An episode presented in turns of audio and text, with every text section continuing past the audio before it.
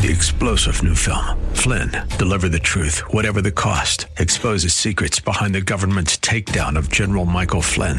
Flynn knew what the intel world had been up to. He ordered the first audit of the use of contractors. This set off alarm bells. He told the truth. He was the most dangerous person for Donald Trump to hire. They had to get rid of Flynn. Flynn, deliver the truth, whatever the cost. Available now. Watch it today. Go to salemnow.com. Salemnow.com. Welcome to this KGNW broadcast special, Heart of the City. Pastors, ministry leaders, and churches have received a call to serve their communities with the love and compassion of Christ.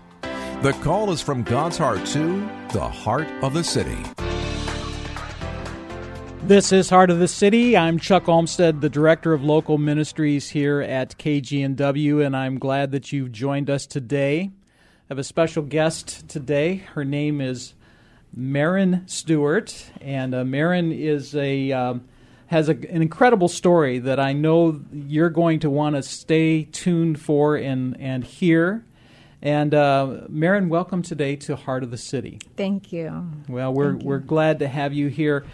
You, you work for a very uh, the title of this uh, organization is very interesting and uh, and so uh, it's the Organization for Prostitution Survivors Mm-hmm. and so how long have you been uh, working in that organization? Uh, about it's almost a year now. Almost a Yes. year, and you're a, a an advocate and caseworker for Correct. Yep. for, for that organization, and so uh, I'm sure you meet a lot of interesting people and have a lot Mm-hmm. of interesting stories that that are, involved with all of that. Absolutely. Yeah. Very much so. Well, there's uh, obviously has to be a reason why you chose to be a, a caseworker and an advocate you know, Mm-hmm. for for uh, women that are in that situation.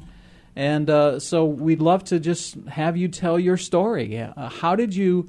What what prompted you to get involved with, with this organization and, and tell us a little bit of background about it? Well, um, what prompted me actually um, two years ago, at the age of 41, I had a radical, extremely radical transformation. Um, and at the moment of my transformation, God revealed to me not only who I am, that I am his daughter, but what my purpose is, what my what his plan is for me. And that every single thing that I've been through in my life uh, was not purposeless, it was very much purposeful. So um, he showed me that he wants me, he, he, he just immediately saved me out of darkness, freed me from bondage, and, and then turned me and said, You're going to go back into that darkness, but with his light, and I'm going to shine his light and reach the people um, that I am very familiar with back into the lives of, of what I lived. So, from the moment of my transformation on, I have been doing this kind of work. Yeah. Mm-hmm. And, and we're going to talk later on about that experience and how you got to that point where you found that purposefulness from purposelessness. Right. So let's just go back in time and, uh, and, and talk about how you got to that point at age 41. So, um, talk to me about your childhood. What uh, what was going on, transpiring in your life? Uh, are, you're from this area? Are you from from the Seattle area? Yep. I grew up in Washington. I grew up um, actually out north in the Monroe area. Um, and I am the oldest. I have one sister. Um, my parents, when I was born, they were hippies. So I I was raised in a very different way than my sister who was, who was just only four years younger. But um, things started right away for me, and it started with um, with my mom telling me. I used to, at the age of like three and four, I would know who's calling when the phone would ring, and I would know how people are feeling right behind their mask. I noticed at a very young age that people wore masks and that they were typically feeling something different than they were projecting to the world. And I would ask my mom about that, and she would say, "There's there's no way you can know that. That's impossible. Um, not only is it impossible, but it would be considered false prophesizing, and it's a sin." So at that little, little girl age at three or four, I realized something's wrong with me. Something's not right. I'm not, something's wrong. I just have to take people for kind of how they present themselves. That would be the first thing. And then uh, my dad um, cheated on my mom in front of me, and I saw this. And we, um, they resolved it amongst themselves. My parents did, but it was never resolved with me. They never discussed it with me. They just kind of just, you know, um, figured it out between the two of them how they were going to move beyond it. And they did. They absolutely did. They're still married today. They're wonderful, wonderful, wonderful parents. But as a little girl, seeing that mm-hmm. and not having any resolution or any discussion about it with them set the stage for some more things. Yeah. How old were you at that time? I think I was 5 mm-hmm. Five. And then right around that time, five or six, I was sexually abused by a by a girl in my neighborhood.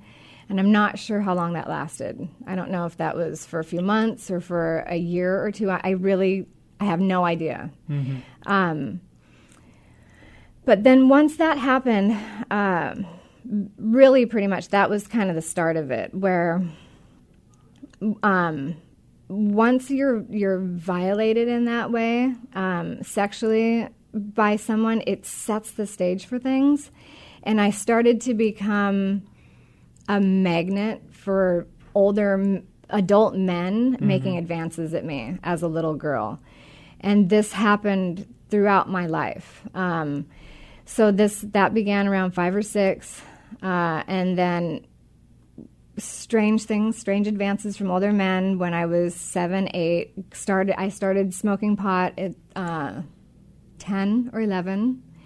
Um, Can I go back for a 2nd mm-hmm. here because I I'm, I'm I'm listening yes. to your story for the first time and I'm trying to figure out like where your parents were at. So your mother. You know, when you had this intuition, which mm-hmm. my immediate reaction is, there was uh, like a divine thing with you, uh, not a miracle, but the, right. you had this God given intuitive n- feeling about mm-hmm, people at a mm-hmm. young age, and your mother dismissed that. Was she a was she a believer? Was she uh, you know you said they were hippies. Yes. So what was their lifestyle like? You know. Right. So my mom um, what I've realized is it, that's not people. A lot of times don't know what to do with that kind of information when you share that with somebody. So with my mom, she was a believer, but she was not born again yet. She mm. was just a believer, and she was very, very fearful. Mm. And so that to her was some sort of supernatural yes, kind of a thing. Scary to her. Scary. She didn't know what to do with it. Uh-huh. And um, you know, it was they were very free spirited. They were so they were around, but they were just very free spirited hippies uh-huh. around yeah. that time. Yeah. yeah. So Okay, so so but your spiritual formation, there wasn't mm-hmm. like a mm-hmm. church involvement or anything like that, or kind of limited. There yeah, was an not, acknowledgement of God, but not any kind of relationship. No. I did not have a relationship yet. My mm-hmm. mom tells me that I was watching um, a TV show, The 700 Club, and mm-hmm. I asked Jesus into my heart as a little girl, but I don't remember it at all. And, you know, I don't know. Um, but then, so then moving forward, I started smoking pot in 11th, or I mean, I'm sorry, when I was 11 mm. and 10 or 11. And then entering into junior high short, shortly after that, I started, well, I'm going to have to back up. That's fine. Okay, so fifth grade is when I started becoming very promiscuous. Fifth grade. Fifth grade, yes. Um, really seeking approval from boys and seeking it s- sexually in some way, shape, or form. I at that age is when I started somehow believing that if a boy made sexual advan- advances towards me that that you know he must really like me and I must really be worth something special I must be really important to him mm. and that began in about uh, fifth grade um, and then I started smoking pot and everything and then at the age of 12 the really strange thing is I went to a church Bible camp um, for a weekend. And at the end of the weekend, I actually asked Jesus into my heart. and I remember the the feeling that I had, and I remember the, how everything was very bright, and just feeling profound love. But I had no idea what to do with that. I was given no direction. I had no understanding of what I had just done and, and and done. how it was going to change me. So when I got back from the camp, the very next day I went to hang out with my friends, and they this is silly, but um, not really. They were listening to ACDC, and it felt very wrong to me in my spirit. And I said um, to my friend, I said, I don't think we should be listening to this. This doesn't feel good to me. It doesn't seem right. And she said, What's wrong with you? Are you like one of those Christian weirdos now? And I thought, my gosh, I don't. I don't want to be a weirdo. No, I, I'm not. I don't know why I thought that. So I, right then and there, turned my back on him. And um, and so then um, went started experimenting with a lot more drugs. Um, six, you know, still very very promiscuous. I had an 18 year old boyfriend when I was 12 or 13. Um, And your parents were okay with that, or they didn't know? I they weren't okay with it, but I was a very much out of control child. They really couldn't tell me what to do. I would fight against them in every way that I could. Um, yeah, I was just just really out of control. Um, and I don't believe that my my parents. I don't know if they were born again quite yet, but so I ended up um, at the age of 15. I got pregnant, and I did not keep that baby. And by that point, I had been so dissociated because of um, sexual abuse I experienced as a little girl.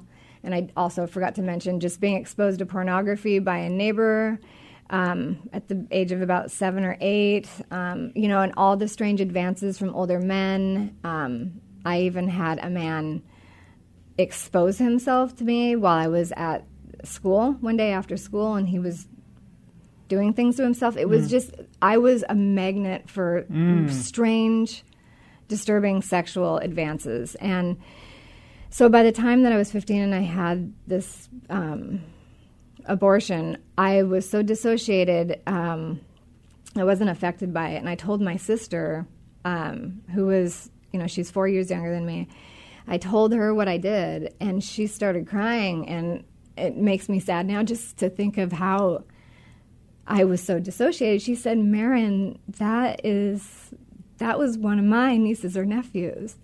And I mm. thought, that's really weird that you're so emotional about this. Mm-hmm. Like, I didn't, it didn't even, didn't even hit me. I just thought that was very strange response for her or from her. So, um, emotionally, for Mm-hmm. you at that time, obviously there was a deadness, uh, just a, a total deadness within you to experience a lot of emotion. Mm-hmm.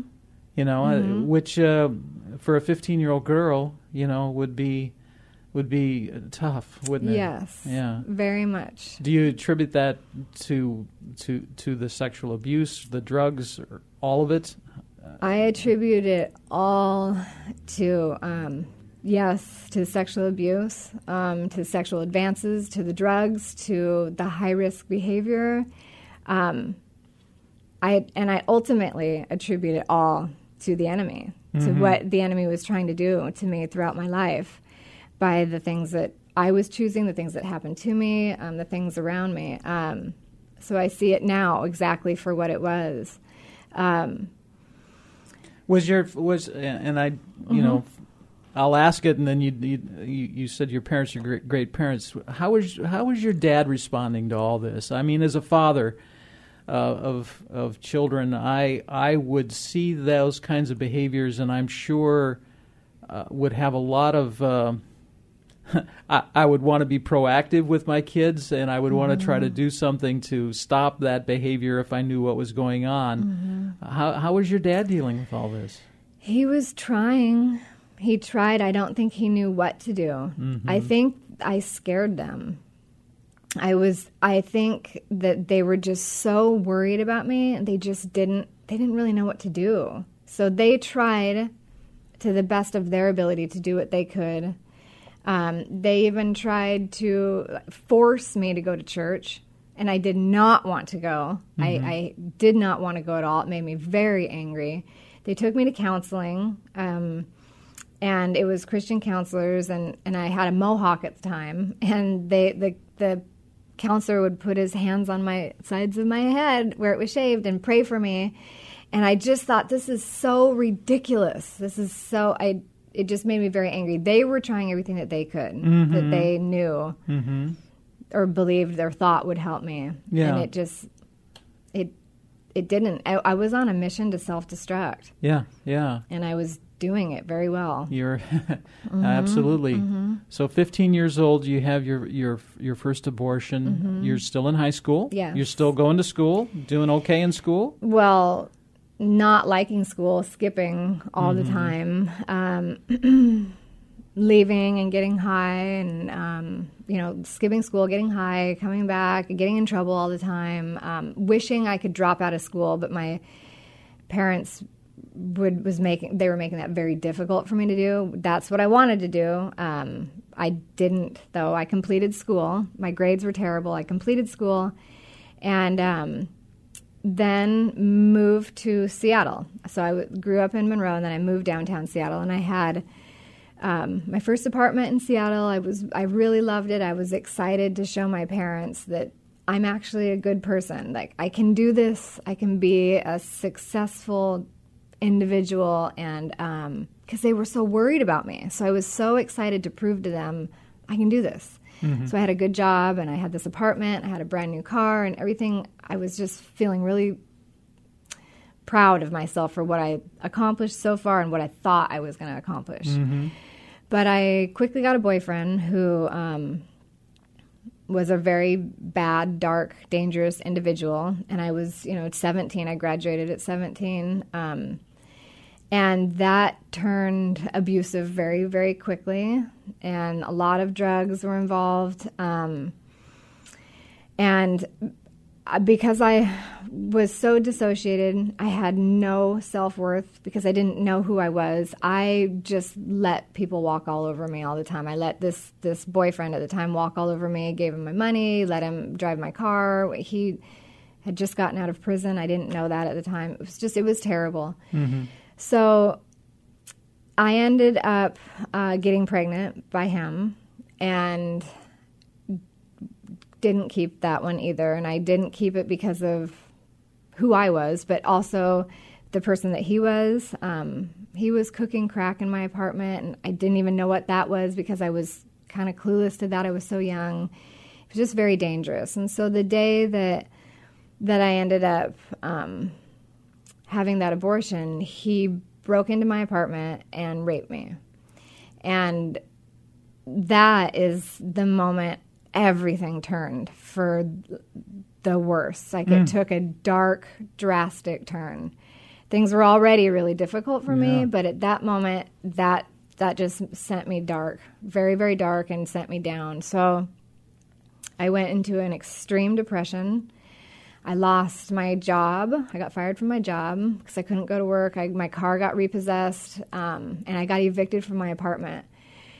And nobody knew what had happened to me. And I felt so ashamed. Like I somehow brought this upon myself. It, I'm a bad girl, like just how everybody thinks I am. I'm a bad girl, and this is something's wrong with me. So I didn't tell people what happened to me, and I certainly did not tell my parents. So I was so ashamed, literally covered in shame with veils of darkness over my eyes and over my heart. And um, my mom and dad found out that I lost my job and my car and some other things, but they didn't know why. They didn't know what happened to me. And because my mom did not know what to do and she was so frightened by how I was appearing and living my life, she wrote me a letter. Um, and this is, it makes me sad because I, she is so sad about it to this day.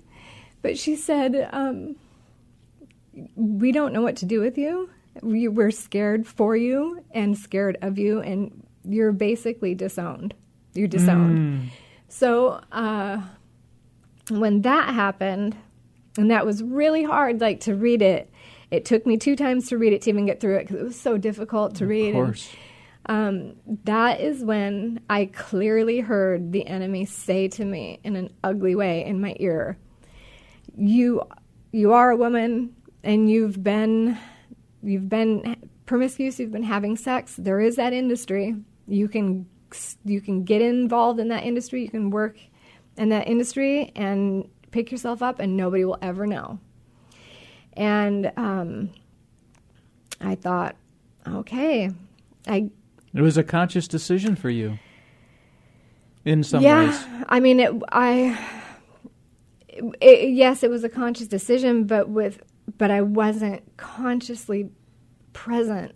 I mm. wasn't even. I was so dissociated and so broken, mm. and so alone, and so desperate to pick myself up. And I just thought, okay, I'll do it for two weeks, and um, I'll do it for two weeks, and and make some money, and and nobody will ever know what happened to me, and then I can just continue on in life, and everything will be okay. And so I went to get a job at a strip club as a waitress, and the manager said, "You cannot be a waitress; you have to dance."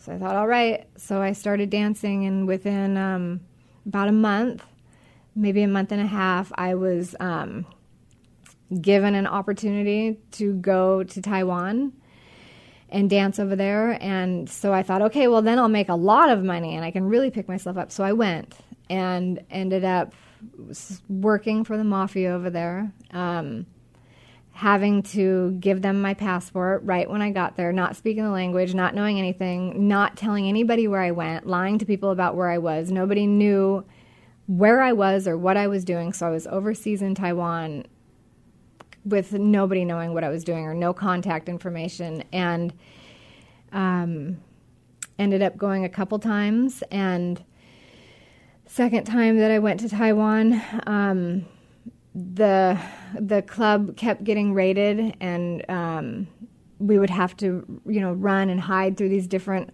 hallways and secret passageways and elevators. And finally we the club got raided and we actually got caught and I was put in jail over there and had to um, without a passport. Without a passport without people knowing where I was without people knowing you know what was going on. And my concern strangely was how am I going to make sure that the bosses, the mafia bosses that I was working for, how was I going to make sure that I got my money for the time I spent over there? So I was making these under, you know, secret negotiations with them and arranging where where to put the money and this and that, and ended up having to get the embassy. The American embassy had to um, get me out, and my friend who went with me. Um, and that still wasn't a, that still wasn't enough to shake me up wow. or to wake me up. Um, then I went to Japan after that um, got seriously beaten up really bad. Mm. It didn't didn't wake me up. One of the girls um, on one of the trips was pushed in front of the subway and murdered. Um, it was just a very very crazy wild time. Um, and when I got back, I still continued working at the club. But then at this point, I got another job, a regular job um, as a cover so that people would not know what I was doing. And, and somehow I convinced myself or believed that if I had a regular job too, that would keep me sane, it would keep me balanced. Mm. Um, it didn't. it mm-hmm. didn't do that. Mm-hmm. Le- uh, leading a double life itself, that was a horrible experience. So much shame, so many lies, and so many secrets. I want to stop you here sure. because we're gonna we're gonna re um, yes. resume this story on the next program, which I hate to do to listeners because we're right in the middle of this, but I don't want to leave it with just this mm-hmm. because out of this story comes um, a, an event that occurred in your life many years later, mm-hmm. where the mm-hmm. Lord came and, and touched you in a powerful way. Mm-hmm. And uh, I want to make sure that, that we're able to tell that story, that there is hope beyond this story. And if someone's yes. listening today and you have a loved one that's in this type of a situation, I encourage you to listen uh, next week as we as we resume as we finish this story. You can also go to the podcast on kgnw.com, Heart of the City, and listen to this, and uh, and be able to to understand more about what's going on in this lifestyle and this story. So. Marin, thank you for joining me this time. We'll see you next week as we share the rest of the story of God's amazing love in your life. Okay, thank you. You've been listening to this KGNW special, Heart of the City. For more information about how your pastor or ministry can be featured on KGNW, call Chuck Olmstead at 206 269 6216 or go to kgnw.com.